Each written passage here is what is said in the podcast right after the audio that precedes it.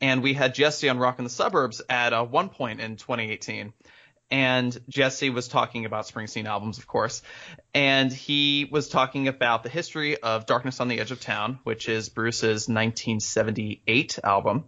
And I had never listened to Darkness on the Edge of Town around that point. And after having Jesse on the show, I was inspired to go to a record store and start digging for Springsteen albums. And I came across the vinyl copy of Darkness and it became an instant favorite. And then I would later find out that it is an album that is revered amongst the Springsteen community and critics do consider it probably one of his best albums. And I agree. There's definitely a lot to analyze with the themes of the album and especially the history of how it of how it came to be. So yeah, that is that is my Springsteen story. And since then, I've just kept on listening.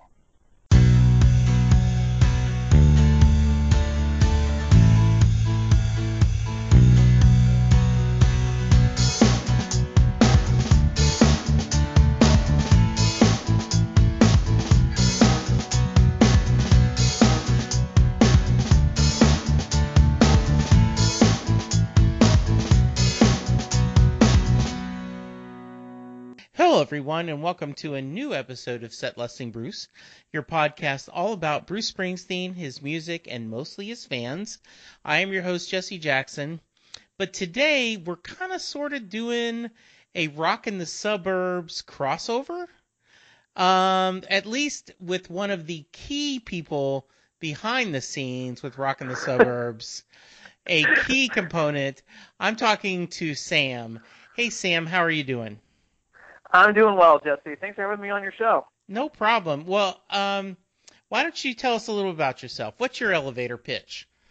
My elevator pitch. All right. Well, I'm a 21 year old uh, communications student from D.C.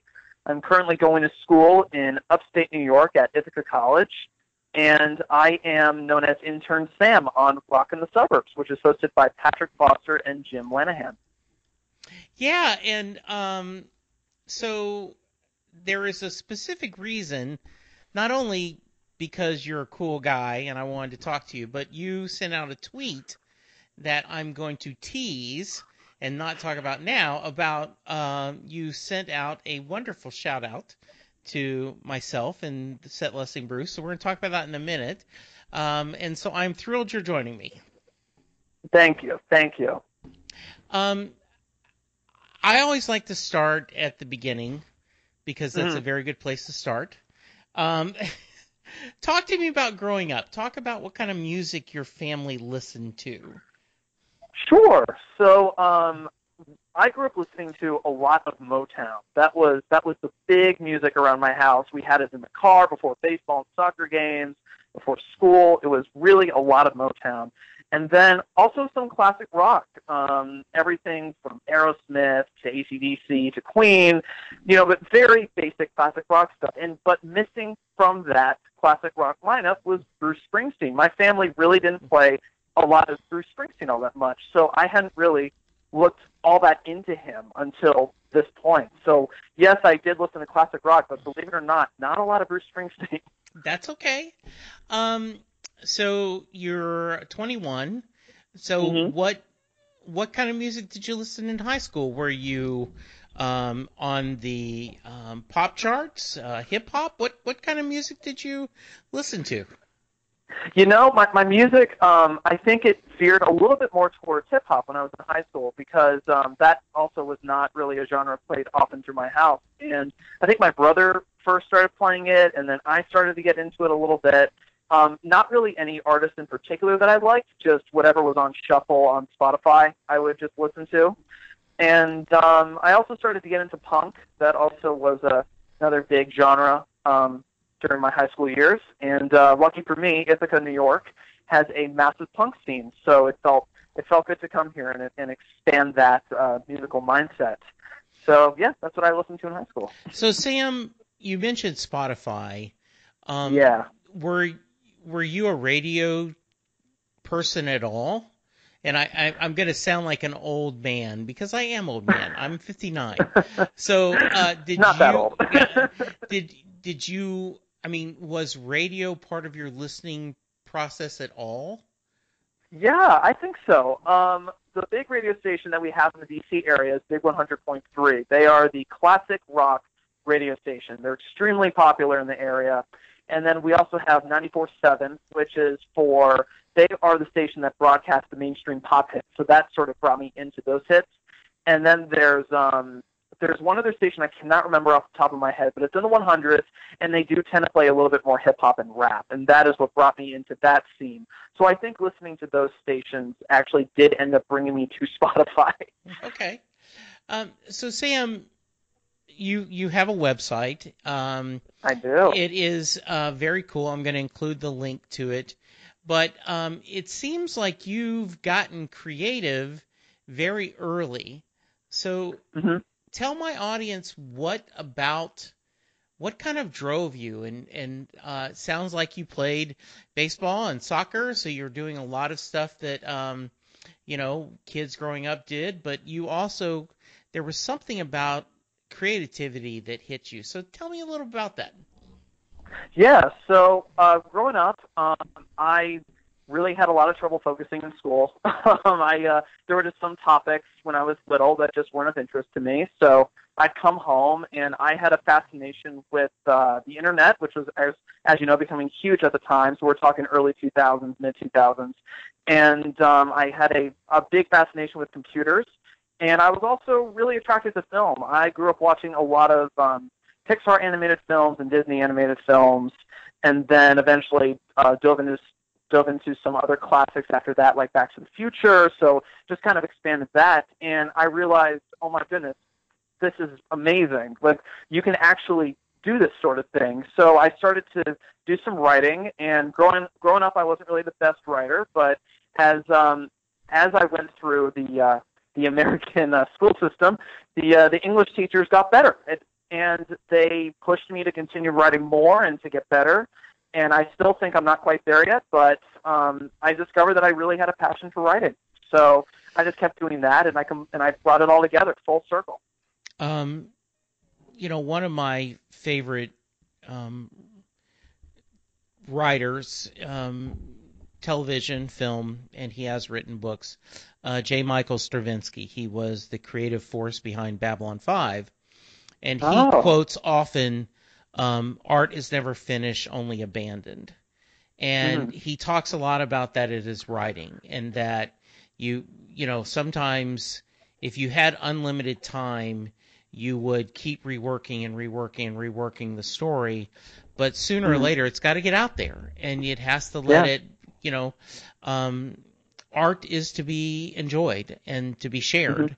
And so I, I think that's okay. Um, i have a friend named tom zoller and Mhm. he um, just recently um, had a very successful web tune um, called warning label. Mhm. um, that's plug for tom. He now has it out on a trade paperback but if you go to webtoons you can read it um, and he said the reason he's never gotten a tattoo is he would he would as an artist he would have to design it himself and there is Mhm. nothing he's drawn ever that he wasn't unhappy with six months later I see. Very fascinating, and and and you're absolutely right about that. I I never really feel like what I what I create is perfect. It's there's always something after it's after whatever a video that I make or something or just just a paper that I write or or a script. I always feel like that there's something I wish I could have tweaked beforehand. You know, something I didn't realize until much much later. Um, like for example, th- this is going to sound silly, but I was working on a video last August on my YouTube channel, and um, the video was it was a basic tech video. It was how to remove a battery from a camera, and it was it was a very complicated process. So I had to make sure that what I was communicating was understandable and and easy to to get to a to an average audience. And it took months to write it, and then I didn't. I wrote the video in August of 2017, and I only filmed it in March of this year. I mean, it it went on forever. I dragged it on for as long as possible, and it was it was a very intense process. So you're right. I I never really feel like it's perfect, but when if people seem to enjoy it, I mean that that makes me happy, regardless. Yeah, and I do think that is a sign of creativity that you're going, okay, I'm gonna I'm gonna write this, I'm gonna do this. Um, you know, one of the beautiful things about podcasts is you record it. I do very little editing just Mhm. because I don't have the time and I've decided Mhm. that my uhs and so's people forgive me for. Um, but when I go back and hear them, I do hear all the flaws and also go, ah, I should have asked a different question there. I should have uh, Yeah. done this.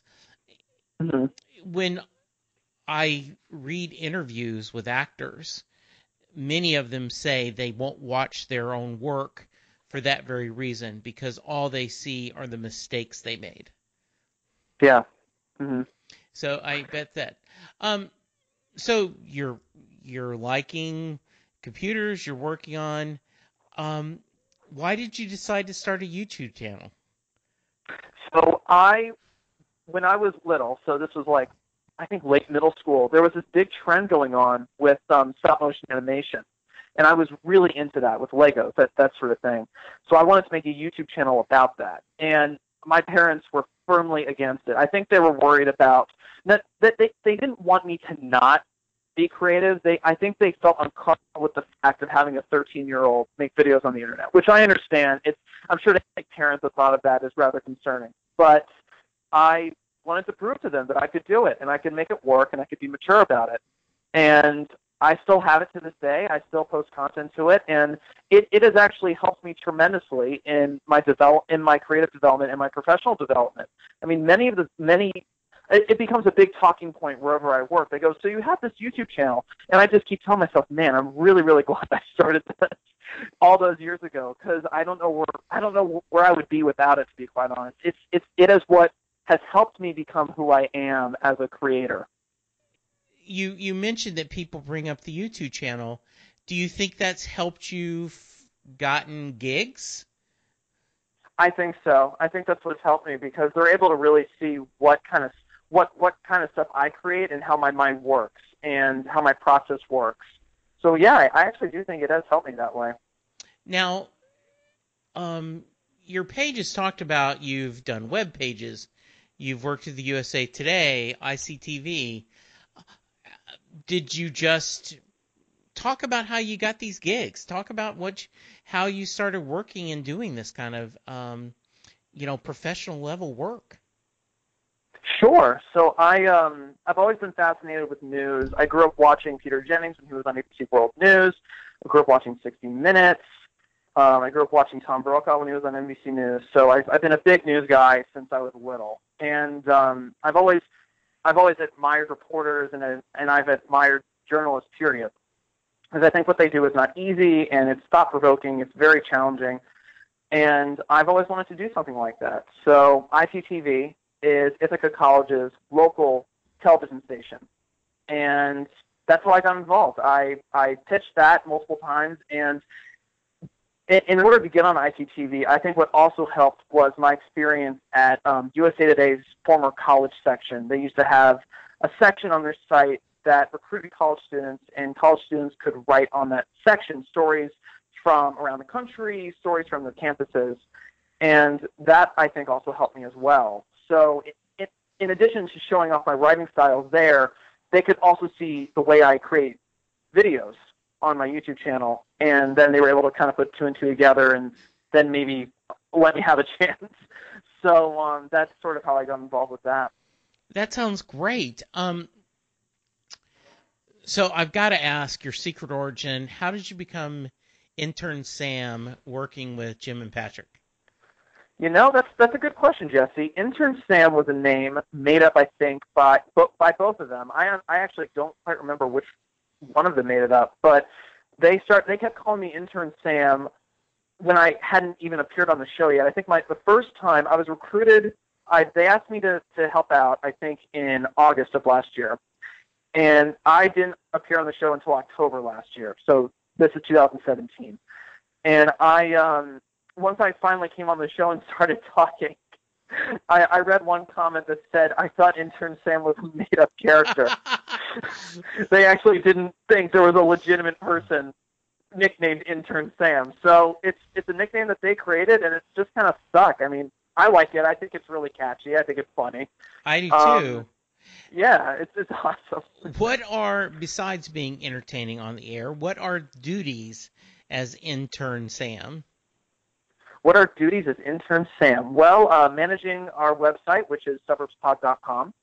Uh, we post articles up there that coordinate with our episodes, which are released on on a on many podcasting platforms, Audioboom, Spotify, um, Apple Podcasts, you name it. And those articles correspond with those podcast episodes. So there you will find summaries, songs that are played in the episode, uh, people that star in the episode, artists, and even some fun facts and videos. So it's um, it's it's quite a lot. And I also manage our song list, which throws in all which it, it aggregates all of the songs that um, we have played on that show, and we have played tons. so it's a big list, and um, yeah, so managing the website, um, pr- promoting the show on social media, it's it's wonderful. It's it's really really a lot of stuff, and it keeps me busy. Well, I, I love the website, and I love Thank you. the um I love the kind of articles. I was so happy that the guys had asked me to fill in uh, a couple of times, you know, for a couple episodes this summer. I've, you know, as a summer fill-in host, and I was so happy kind of seeing the um, summary you had written about the episodes that I and my other guests had attended. Um, Thank so you. thank you for that work. It, it's really well done. But going back even further, how did you get the gig? How did I get the gig? So when Jim and Patrick worked for another podcast, I don't quite know what they're. I don't quite know if they talk about where they used to work a lot, but they used to have another podcast, Yes. and that is how I met them. I met them while they were working on that other podcast. And I had been, I knew Patrick a little bit better than Jim at the time. I knew who Jim was, though. And I had kept in touch with Patrick over the last few years. So I first met Patrick in 2015, and I had kept in touch with him for the last two years after that point. And then he sent me a note when I was at one of my internships saying, "Hey, I'm work, uh, we're doing this podcast," and I didn't know at the time if it, if it was through their other occupation or if this was their own thing. And then once I finally met up with Patrick and he explained to me what the show was all about, I mean, it really intrigued me. And I personally, I really wanted to expand my music taste a bit more, and I really wanted to listen to more artists. And I felt like in addition to forcing me to write and forcing me to be busy and encouraging me to work really hard, this this also helped me expand my music taste, and it it definitely has helped me as a person. and I am definitely more easily entertained now than I was a year or two ago. So it's been great. Yeah, in a lot of ways, you know, Sam, not only are you bringing a lot of your skill and your passion to modifying this playlist and doing the web work and sites is um, because that's a lot of work. Um, Mhm. I keep thinking that I want to create a set listing Bruce, you know, web page, and I Mhm. just haven't taken the time to build it yet. And I, uh, I see. and but you do a great job of that to help them so that when you you know you search for it there it's there so i think that's important for their brand and what they're trying to do but i do think it's pretty fun that this is also and i say forced but it i, I think a better word is it allows you to Mhm. kind of have a graduate course in other music Yes, absolutely. And I, I don't mean force in a negative context at all. I mean this is this is nothing but fun. It is it is so much fun. This is the I keep telling everybody this is the coolest internship ever. It's I get to listen to music. I get to um, hear interviews with other artists, with you. I mean, it's just all over the place, and it, it gives me things to tell, and it's it's awesome. Yeah, and I think um, it it's a combination of it's helping build your skills, expanding your knowledge, and um, to sound like an old band, it will look good on your resume. Thank you. Right? That that's a good Yeah. thing to do. I agree. I love talking about it. Yeah. All right. So you um, talk about your recent purchase in vinyl Share what Mhm. you tweeted, and then tell me the story behind this. Sure. So I tweeted that I bought um, Darkness on the Edge of Town, which is Bruce Springsteen's 1978 album. Am I am I getting that correct? Yes. 1978. Okay, good. 1978. Um, I bought that album after listening to you on our show, which was episode 374 of Rock in the Suburbs. You had talked about the history of that album and of many of the songs on that album. And it was the first time because you, you had been on the show before talking about other Springsteen related experiences, concerts, Broadway shows, meetups. I think that there was a brewery episode at one point. So you had really talked about him a lot. And I um this was the one that finally fit me. And I went and I found it at a record store and I played it the whole way through for the first time on vinyl and I said, "Oh my goodness, this guy is the real deal. This they call him the boss for a reason. He is really, really good." there uh, you know i love that sam because sometimes there are classics that are classics because in context if Mhm. you there are films and you talked about classic films but there are certain classic films that you go oh the reason this is amazing is this is the first time it's done that and i know now then it seems cliche but when you think about like john ford's stagecoach I, I, is a classic western that now has a lot of tropes but at the first time that was it wasn't tropes um, the Day the Earth Stood Still is a movie I had never watched, the original, not the remake. And Mhm. I watched it and I was blown away what a great movie it was. Not a great movie because it's supposed to be, or not a great movie in contest, con, you know, just in the context. It was just a great movie. I was like, oh my gosh, this was so entertaining.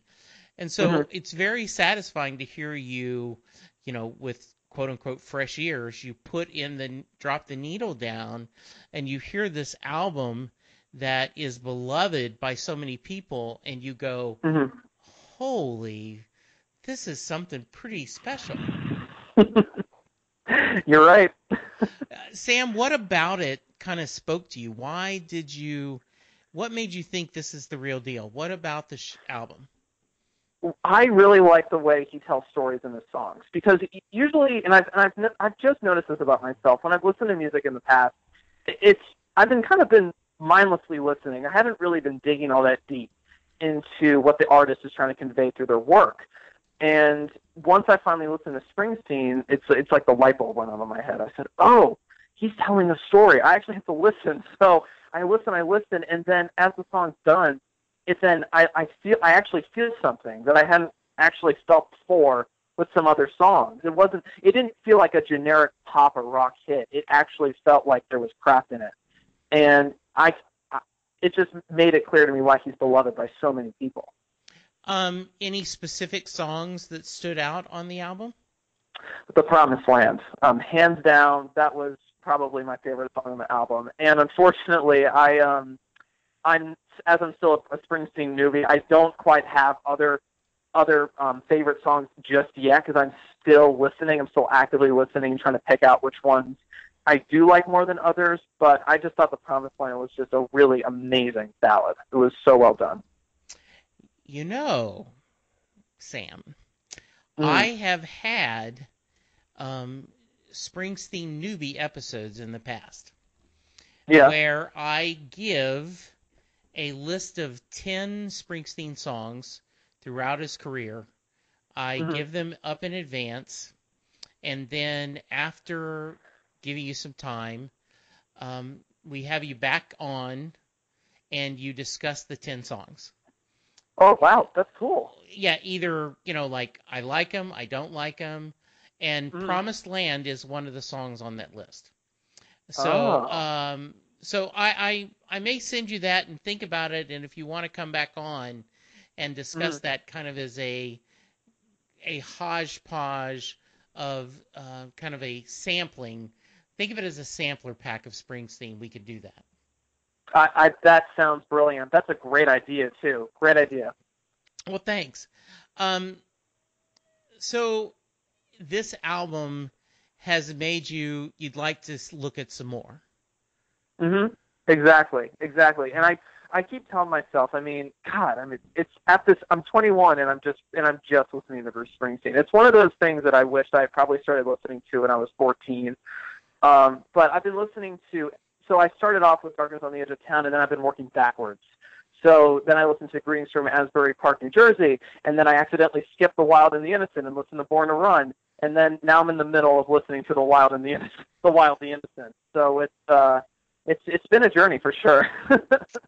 And I, I got to tell you, I'm a little choked up that um, me just jumping on the podcast got you enough to like, hey, I'm going to try this. Yeah, it, it was it was good. It was good. You were very convincing, and you are a great storyteller as well. And it was it was a good pitch. So I went and fell in love just like that. Good, very nice. Um, so what's what's next for intern Sam? What do you got planned? Has uh has school started? School is well. So by the time this episode goes up, yes, school will have started, and um, I will be in my senior year of uh, college. So I will be. I am on the road to graduating. Fingers crossed. And so um, do you know what yeah. you want to be when you grow up? Well, my the dream role is to be either an anchor or a reporter. Just any anything that has to do with storytelling and journalism. I would I would love to do that. That that would be my dream. Are you going to go to graduate school or you've had enough school? You know, I think for now it's enough school, and then maybe if I decide, you know, maybe I do want to learn that, then yeah, I think I'll definitely go to grad school. Um, any um, does anything uh, shows coming up in the near future that you're going to go see? Any shows that I'm going to go see? Well, I have a friend here on campus who is in his own band, and they're just starting to sort of get off the ground at this point, and I they're going to have a couple concerts coming up actually this year, so I'm going to try to go to more of those, and um, basically any concerts that my roommates are going to, I'm most likely going to go to, and I frankly have no idea at this point. Um, but yeah, and now, will you continue the internship till you graduate? yes, yes, absolutely. hmm Very nice. That's good. Well, very cool. All right. So, what haven't I asked you that I should have asked you, Sam? Um, well, you can reach me on uh, Twitter. My Twitter name is S Lisker. That's S L I S K E R. And then my YouTube channel is just my name, Sam Lisker, and Instagram is just Sam Lisker. And yeah, that's pretty much how you can get in touch with me and uh, talk to me and see the kind of content that I create. All right. Very nice. Um, I, I, um, anything you want to plug as far as upcoming um, Rock in the Suburb episodes? Yes, we actually do have a live show coming up in September. I don't know exactly when this episode is going to air, but it'll be in early September. We have a live show coming up or late September. I can't I can't quite remember off the top of my head at this point, but it is um, it is at later, obviously later 2018, and um, that's that's the big thing that we have coming up. Um, in terms of interviews and other content, that uh, that I kind of have to keep sealed until Okay. until that is announced. So, Sam, did Mhm. did I get at least a couple of nice people that they enjoyed my fill-in episodes as I beg Yes. for nice thank you. Whether you're telling the truth or not, I appreciate that. It, it- I was so honored they um and and let's be honest, they didn't ask me. They just threw an open call and I went, I can't, I can't, I can't, please, please, please. um this is great. All right. Um hang tight while I take care of a little SLB um business. You can reach this show at setlistingbruce at gmail.com. Our Twitter account is at setlistingbruce. My personal Twitter at Jesse Jackson DFW. Um, reach out to us. Give us your thoughts. Go to iTunes to rate and review us. I cannot tell you how important that is. Sam, tell them how important that is. It is so important, and we encourage that on our show as well. So get out there and rate and leave a wonderful comment. It is. It is the way people. It, it's got all to do with mathematics and, um, you know, searches, engines, and and so the more reviews and the more five star ratings, it's the easier for people to find us. And that's all about. We do this as much as we love hearing ourselves talk. The reality is we like the people to hear, and we want to Mhm. share that. Um, Exactly. yes, um, Sam, I'm gonna I'm gonna email you the songs, and we'll All set up some time for us to talk. Thank you. Excellent. Good luck on your senior year. Uh, stay Thank you. focused, eyes on the prize, hmm and uh, thank you for all you do. I appreciate you. Oh, you're welcome, Jesse, and thanks again for having me on. This was a lot of fun. Well, you did a great job, and it was great having you. Uh, for now, listeners, we'll talk to you soon. We now skip ahead to a year later when we had Sam back on the show. This was in June 2019, and he's talking all about darkness. Hello, everyone, and welcome to a new episode of Set Listing Bruce, your podcast all about Bruce Springsteen, his music, and mostly his fans. I am your host, Jesse Jackson, up early on a Saturday morning as we record this because my guest was kind enough to take time out of his busy schedule to join me. Welcome, Sam Lisker, also known as Sam the Intern. Good morning, Jesse. It's great to be on the show again. Yeah, Sam was with us back in September of 2018. Mhm. Uh, for those of you who don't know, and we'll probably he's going to talk about this in a minute, but Sam was a active member of uh, Rock in the Suburb. He that's where he got his he helped Jim and Patrick on their great podcast as an intern, and he just recently spent a week on the show as one of the people doing Springsteen Week. That's right. I got to tell you, I I was mixed emotions. One, I was jealous as heck that I couldn't have been on every episode. Two, I loved the discussions. Oh, I'm so glad. It it was I think the um, for those of you who haven't heard, go listen to it. But they took um, in honor of Western Stars coming out. They took you know they went five um, releases in a row. They starting with Born to Run, and then went of his five in a row and ending in Born in the USA, and talking about the different changes, the music, and they made a strong argument that has there been a better five in a row from an artist? And uh, I think, of course, I'm biased, but I think that was a pretty good argument. hmm Yeah. Yeah. All right. It's it's really something. Yeah. So, uh, for those of you who have not heard, uh, tell us your Springsteen story. Absolutely. So the last time I was on the show, I had just started my senior year in school, and we had Jesse on Rock in the Suburbs at uh, one point in 2018. And Jesse was talking about Springsteen albums, of course, and he was talking about the history of Darkness on the Edge of Town, which is Bruce's 1978 album. And I had never listened to Darkness on the Edge of Town around that point. And after having Jesse on the show, I was inspired to go to a record store and start digging for Springsteen albums. And I came across the vinyl copy of Darkness and it became an instant favorite. And then I would later find out that it is an album that is revered amongst the Springsteen community and critics do consider it probably one of his best albums. And I agree. There's definitely a lot to analyze with the themes of the album and especially the history of how it of how it came to be. So yeah, that is that is my Springsteen story. And since then I've just kept on listening. That is awesome. Did um, did what was your normal? And I can't remember if I asked you this last time. What was your normal? What would have been your go-to music? What would your what would you call your favorite bands or favorite genre? Oh my gosh. Um, well, I'm a big fan of soul music, so anything Motown. Um, I'm I don't really have a favorite, but um, I'm also a fan of the bigger artists. I'm I'm a huge fan of Michael Jackson's music, and so anything pop, rock, soul.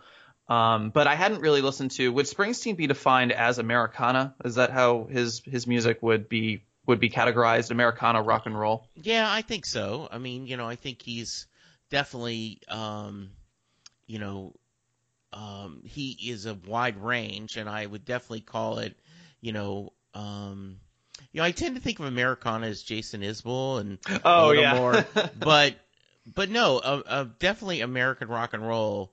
Um, not as much pop. Um, though I'm sure you've talked about it, and um, you know the theory. A lot of people believe that if he had wanted to be a great pop music, you know, songwriter, he could have because when he goes to that, he's able to go, you know, pretty well very quickly. Yeah, Um, yeah. So when you you say you've been looking back, how did you did you randomly go through his back catalog? Did you do it with a kind of a plan? Talk to me a little about that. So it just be, it just became kind of random after that. Um, I so I had Darkness on vinyl, but then that was really the only Springsteen album I had at that point. I had listened to a couple of songs off Born in the USA. I'd listened to songs off of uh, Born to Run, um, but never, of course, up until Springsteen Week, I hadn't listened to those albums the entire way through. And that was the first time I had really done that. So Springsteen Week was the first on our show was the first time I had really listened to Born to Run, um, and Born in the USA and Nebraska and The River um, all the way through, and Darkness obviously I'd listened to all the way through before that point. Um, so it that was planned. The Springsteen week was all planned listening to those Mhm. albums. But then I think the one record that I actually went out and bought that I just spontaneously did was Springsteen's first album. Um, Greetings from it's the Asbury Park one. Yeah. And I found that at a record fair in Ithaca, New York, and I listened to that. I enjoyed it. I certainly don't think it's his strongest work, but it was good to to finally start back at the beginning and then understand how he evolved up until up on to darkness. Yeah. And then um and then after that I found a CD copy of his second album here at my house back at home. And um yeah, just listen to that. And then after that I just kind of put Springsteen down. Um I so up until that point I'd only listened to all the way through his first record, his second record, and Darkness. And then, of course, when Springsteen Week came along, then I went ahead and just listened to all five of those other records. So, um,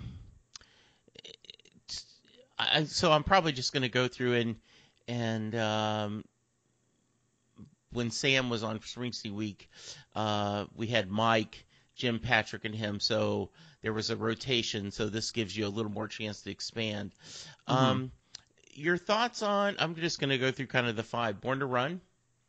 Born to Run is amazing. That was a fun album to listen to. Um, I don't quite remember. So disclaimer: I don't quite remember all of my thoughts because with, when we record all those episodes, we record them like all at once, Yes. and I just so there was just a lot of just back and forth. But I remember absolutely loving Born to Run. I thought that was an amazing record to start the week, and then it was a good progression to Darkness because there was a little bit of turmoil that was happening in his career in Yeah. terms of management around that time. So that sort of helped set up how Darkness came about. Yeah. And um, oh, I'm sorry. no, no, no. Go ahead. So yeah, that was I thought that was a great way to start. And then after um after Darkness was uh, the River. Yeah. The River, I remember. I thought the River was an exhausting record to listen to. I, I know it's a two LP. It it I treated it kind of like the the scraps from Darkness. Like it was all these rec- it was all these songs that could have been put on Darkness. I feel like, but then they were just scattered on a two on a two LP. Um, and then after that was So um, uh, I wanted to, yeah, I think the way you talk about, you know, it's an ex- it's a long record, and Mhm. um, you know, I there are a lot of um, like my best friend who have one of my best friends who happens to be named Sam as well. Yeah. always says that you know if if you could pick just the songs you wanted off the river, it would be one of his greatest um, albums, but it would be the ones I want, you know? Uh, and so I always thought it's funny.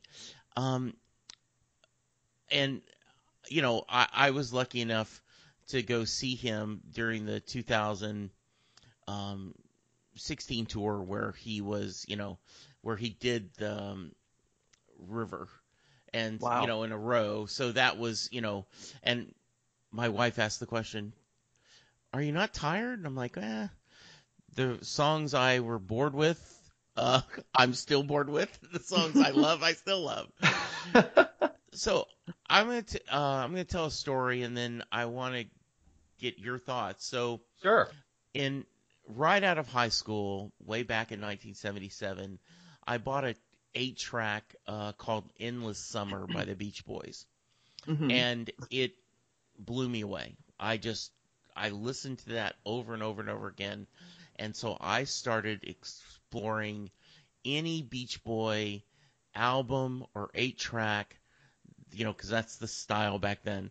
Um, I I bought and I just loved. I just could not get enough. And then I ended up picking up Pet Sounds, oh, all right. and I went, "What the heck is this?"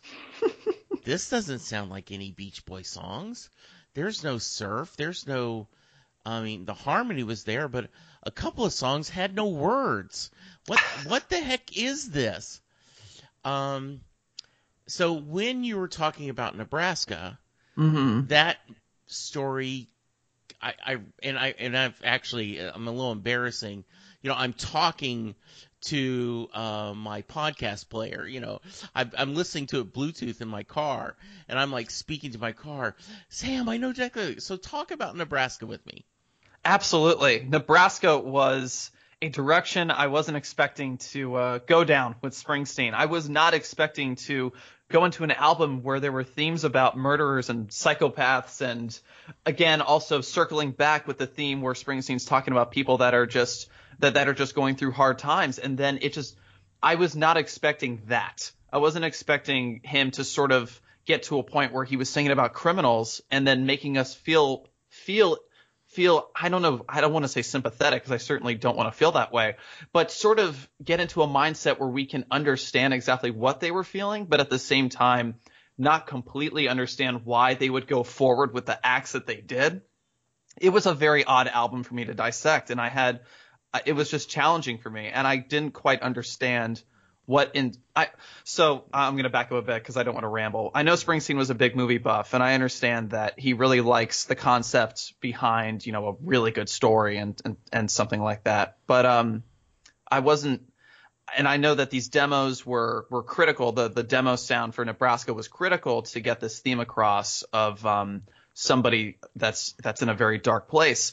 And I agree that if he had recorded that record with the E Street Band, I really don't think we would have had that same effect. It probably would have been a little bit more rocky, but this was just it was almost more folky or country. That and that's what Nebraska. That's what I thought of Nebraska. It was just a hard one for me to for me to even think about. Yeah, and I think that's a fair, um, that's a fair first impression. It is very different, and it is, um, you know, where you're like, wow, this is different. Mhm. Um, and and I think your point about while not sympathetic, you're going, um, every villain is the hero in their own story Ah, you know that um and that's very very um you know basic storytelling and and if you hear people interviewing with um you know actors talk about well you know I had to play this guy or this gal as if she knew she right you know Mhm. because she would be or else you know uh no one thinks they're going to be this okay uh, I'm ready to go be the worst person in the world, you know. right, right. Um, and uh, and what I find interesting is that um, you get a little bit like Atlantic City, while amazing with Bruce, it you know it has become a fairly often live show that the whole E Street Band will do and uh, and it sounds great. Um, but I agree with you that I don't know if that album would be the same thing if they had tried to do that. And it's Mhm. kind of it's kind of special that um, he did this very early. Um, and then of course, um, if you read um, Peter Carlin's books or Dave Marsh, you know, biographies of him, um, the record company basically like, okay, you had your fun. Now we'd like a different kind of album. And then he got him, gave him Born in the USA. It was almost like a thank you, like, okay, well, you know, you let me kind of experiment. Here, let me uh let me show you this one. wow, I never thought of it that way. That's Yeah. interesting. Now, um, obviously you knew a lot of songs from Born in the USA, Yes. from pop culture. hmm Were there any songs that surprised you as you listened to the whole album? Um, there were certainly a couple of songs. If I'm trying to, I I just remember really liking the entirety of side one. That's Yeah. that was the that was the side that I think really just just sucked me into the whole thing. One song I think in particular that really that I really liked was actually working on the highway. It was just fast. It was just a fast tempo, and I just it was it was good. And it was a song that unfortunately I don't know I don't know if it was a single. I know there were a lot of singles that spawned off of Born in the USA. I don't know off the top of my head unfortunately if Working on the Highway was one of them, but it was just it was just a good jingle and I liked it. And I also like um, I'm going down, but I'm pretty sure a lot of people know that song. Yeah. Um, yeah, um, I love the guitar intro to Mhm. Working on the Highway, and it just gets a great start. Um, yeah, that's that's that's too fun.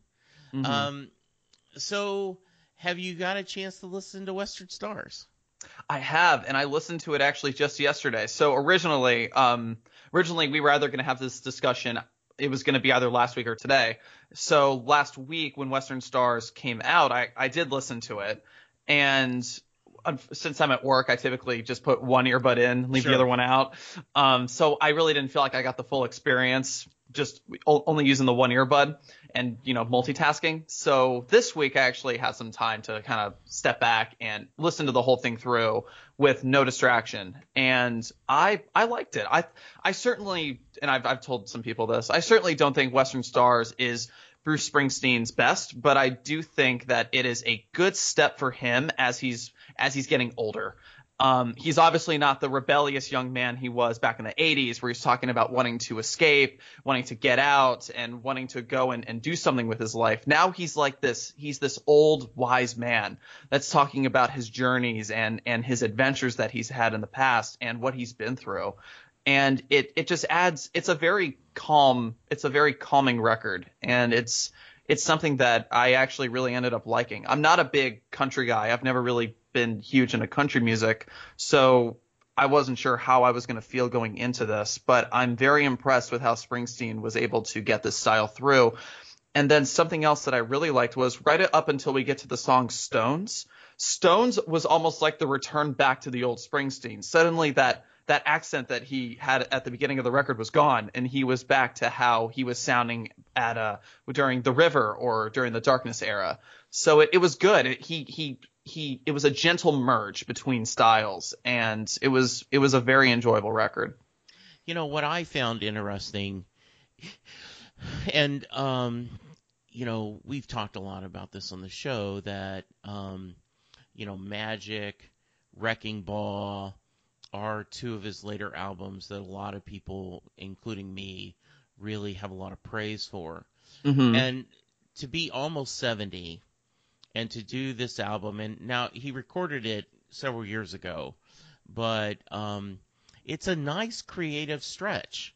And um, I, you know, growing up in my house, um, you know, Glen Campbell and a lot of that um, Jimmy Webb type songs where that you have that lush orchestra country music was really big in my house. So mm-hmm. hearing that, uh, like when they started, to, when he first released that first single, Hello Sunshine, you went, oh my goodness, this could be, you know, an early 70s Glen Campbell song. Yeah. And, and I, and I, I mean that as a compliment. Mm-hmm. Um, so yeah, I'm glad you've liked it. I, I have really enjoyed it. I've, um, you know, kind of doing the same thing. When it came out, I, um, I was at work, but it wasn't very busy. And so I, I put it on my, um, you know, I had my headset on listening and everyone keep coming up to me. Are you on the phone? No, no, no. I'm okay. What can I do? um, and, uh, I've, I've really enjoyed it. I, I've really, um, been impressed how he's pushed himself Mm-hmm. and the arrangements with all the uh, orchestra, you know, the different strings and horns. Yeah, it's very, Very- pretty. Yeah, very pretty and very different for him. Um, it's nice. It's going to be really nice. Um, so I told you I was going to ask this, but Hmm. um,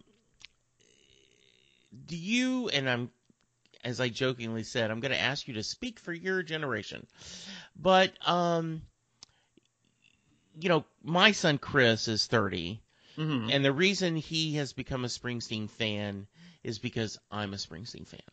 Right. And he went to a show with me. The only reason he went to a show with me is because, hey, Pops, I'll go with you and we'll have fun. And so he's made two shows and now he's become a big fan. Okay. I don't know how much of that is just out of fatherhood, you know, in indulging the old man. but, you know, do you think that um, there other there is a market among quote unquote you know college age young people whatever you want to call it for Springsteen's work or are you just an old soul that um, the music spoke to Well, I'll answer that question in two ways. I do think I am an old soul, so I'm I'm a sucker for for this for this kind of style. But I certainly do think to to the second part of that question, I do think that there is a market for this music for people between the ages of 22 and 30. Um, I remember because I when the album came out, I just went on Bruce Springsteen's Twitter. It's obviously managed by his team, but I was looking at all the different photos from the launch party, and I noticed that they strategically chose photographs of young people, either in their 20s or 30s, that went to the release party of this record. So I do really think that there is that there is a um a group of um of young people that definitely are just starting to get into Springsteen's work and will enjoy this album. And something else I think is so fascinating. I'm I'm on Reddit a lot, Mhm. Reddit.com, and I posted on Reddit um, during the beginning of our Springsteen week about Born to Run and about how I never listened to it all the way through, and I really liked it. And I posted it on the Springsteen subreddit, and I asked I asked people that were subscribed there, what what are your favorite tracks from the record? And I just got nothing but wonderful comments from people saying, "Oh my God, you're you're new to his music. This is great. You're you have so much to listen to." And then I remember I read one comment that said, "Man, I'm so jealous. I wish I could listen to Springsteen music like it was all new to me." Hmm. so I, I I do think that there is some potential for young people to to get involved in listening to his songs, and I think that I remember it at Ithaca. Obviously, Ithaca's a huge music school. A lot of people listen to Springsteen there. Yeah. Most of most of the kids that go to Ithaca are from New Jersey. They love Bruce Springsteen. Yeah. So his music was on blast almost all the time there. So I do Mm-hmm. think that a lot of people definitely do love his older music, and if they're a big fan of it, they will love this more this this mature album that he's come out with. Yeah. So, um, thank you for that. Uh, you've graduated now. Congratulations. Thank you. And you are employed full time now.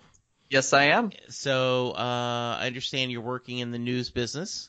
I am. I'm working in the news business in uh, DC. It's um it's really really crazy right now because we're approaching an election year um next year. So obviously things are things are starting to heat up a little bit. But um it's a fast fast business and I'm really liking it. Now, um, uh, I saw that Jim and Patrick introduced two new interns. Yes, so they did. you you have moved the gauntlet. You've you know you've given. Um, are you uh, no longer interacting, no longer helping out with uh, Jim and Patrick? Correct.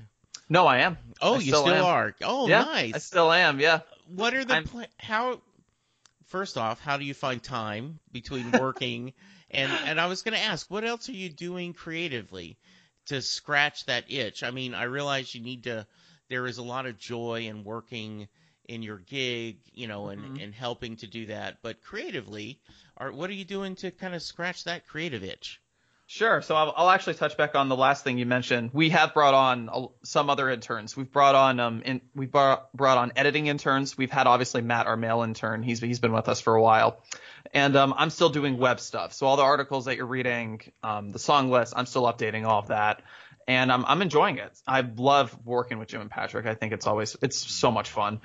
Um, so to scratch that creative itch, I've just been working. I've actually sort of been training myself on how to use creative programs. Just oh, okay. just last just last week, we actually had some training at the office on some different editing applications because a lot of us in the news business have to are now editing our own stuff. There there isn't really a dedicated editing team. It's everything has sort of evolved to a point now where reporters and um, other and, and other producers are are editing their own things.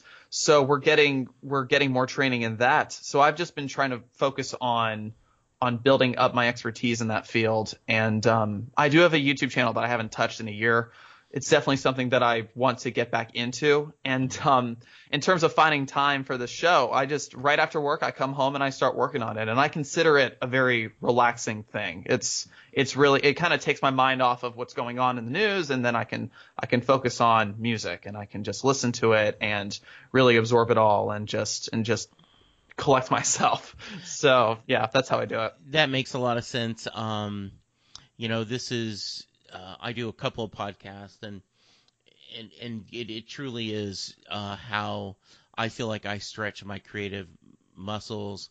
I get to talk to great people, um, you know, and kind of share. Um, what's what's funny is it the old cliche when it rains it pours. You know, I'll go weeks without anyone wanting to. Just schedules can't work out, and then all of a sudden, for like two weeks, I'll have like you know, five people that can talk. So I'm like, okay, trying to schedule all this.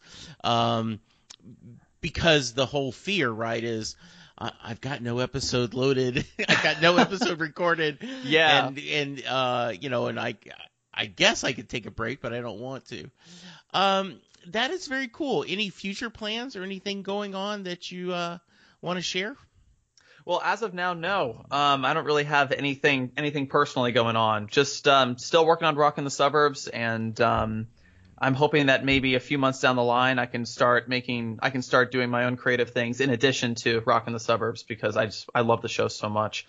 And um, yeah, because I'd like to get back into um, into making web videos. I I love working I love working on podcasts and I think that's been a great a great field to learn more about. But videos have always been my passion, and I definitely do want to go back into doing that again. So maybe by the end of the summer, once I finally once I'm finally more organized and I can really understand how my schedule works, I can definitely get that going again. Very nice. Um, that sounds like a good plan. Um, if someone wants to reach you, how is the best way to reach you? Twitter is the best way to reach me. My um, my Twitter username is Slisker. That's S L I S K E R. All right, very nice. And uh, do you have any um, guest appearances coming up on Rock in the Suburb? Maybe. Okay. Maybe Very I might nice. be back on in a bit. Um, I went uh, CD shopping with uh, Jim and Patrick actually just last weekend, and Oh, they, they, they they gave me a couple of CDs, and uh, they were like, "Listen to these, listen to these. We want to hear what you think." So I'm Oh, looking okay. forward to being back on the show to talk about that. That sounds fun. Uh, I'm um, I've had a couple people um, who were interested in doing the summer fill-in shows. Oh, so great. yeah, so I've I've got a couple of those to edit. Uh, that they were nice enough to we set up and we visited, and so I'm gonna edit those and share them in for the to help fill out while they're out doing dad business. Um, That's awesome. so, Sam, hang on while I do a little business. Uh, if you want to join me and share your Springsteen story, um, I'm easy to reach. You can get me at setlistingbruce at gmail.com. I'm on Twitter at setlistingbruce. And, uh, you know, give me a call. Tell me what you want to hear. Uh, give me some feedback. We'd love to have you talk. Um, you can also reach me on Twitter at Jesse Jackson DFW. Please go to iTunes and your other podcast players to subscribe, rate, and review us. Um, it really does help us find new listeners. Um, Sam, thank you again for getting up early on a Saturday and visiting with me. This was a blast. It always is. Um, any final thoughts? Um, I'm gonna keep listening to Bruce. I'm def- I definitely have to keep listening to uh, more of his catalog. And now I need to go ahead of Born in the USA, and I need to listen to more. so Very nice. Yes. So this has been great. Thank you so much, Jesse. Well, I, you know, let's let's plan when you listen to some of the later ones. You know, reach out to me and go, okay, I've listened to Tunnel of Love. Mhm. You know, I've listened to Wrecking Ball Magic, the couple of the two uh, albums he did without the E Street Band. reach out to me and say, "Hey, I'm ready to have another talk," and we'll kind of do another quick visit about what you're seeing. Does it sound Absolutely. good? All right. Absolutely. All right, listeners, thank you so much for listening. We will talk to you soon. Hello, listeners. Here is a little bonus section. A the week before Western Stars was released, I recorded a couple fill-in episodes for our buddies at Rock in the Suburbs. I interviewed one of the episodes I did was an interview with Kevin Clement. We discussed Cajun music. Um, don't know when those are going to be out, but when they do, I hope you check it out. I hope you always check out Jim and Patrick on Rock in the Suburbs. They had a week of Bruce Springsteen discussions where five days in a row, obviously a week, they went from Born to Run, Darkness, River, Nebraska, Born in the USA. And their argument was they do not know of another artist who had five such amazing releases in a row. Uh, pretty strong. Um, let's call it a straight flush. Anyway, as Kevin and I were getting ready to discuss Louisiana music, uh, as I usually do with a guest, we talked beforehand. And we had a couple minutes of discussion of Bruce Springsteen, and I thought it was interesting enough that I saved this. I pulled it off the cutting room floor, and I'm going to add it to the tail end of this episode, which I think is very appropriate since the main episode was with intern Sam from Rock in the Suburb. Hope you like it. Kevin uh, can be reached on Twitter at the Cajun Music Man. That's at sign D A C A G A U N M U S I C M A N at the Cajun Music Man. Uh, so please check him out on Twitter. And I hope you enjoyed this little lagniappe, as we say in Louisiana. Thank you.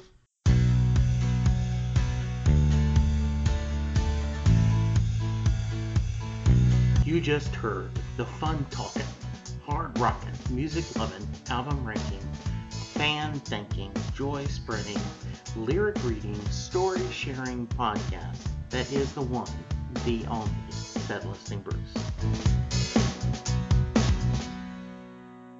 Set Listing Bruce is part of the Southgate Media podcast group. The theme for Set Listing Bruce was written by David Rosen, used by permission. It's NFL draft season, and that means it's time to start thinking about fantasy football. FantasyPoints.com features industry leading experts and prognosticators using proprietary hand charted data to help you score more fantasy points. FantasyPoints.com is the place to go for whatever kind of fantasy football you play. Whether you play fantasy football, daily fantasy sports, or do a little bit of everything, Fantasy Points has the meticulously researched content to guide you to victory. And why wait for the fall? Fantasy Points also covers the new spring football league, the UFL. Join the guru, John Hansen, Scott Barrett, Joe Dolan, and other massive names in the fantasy football universe with an exclusive offer. Use code Pantheon for 15% off any fantasy points package, including the all in package, with access to every article, tool, and data nugget that Fantasy Points has to offer. That's fantasypoints.com and code Pantheon for 15% off at Fantasy Points. Fantasypoints.com, code Pantheon. Score more fantasy points.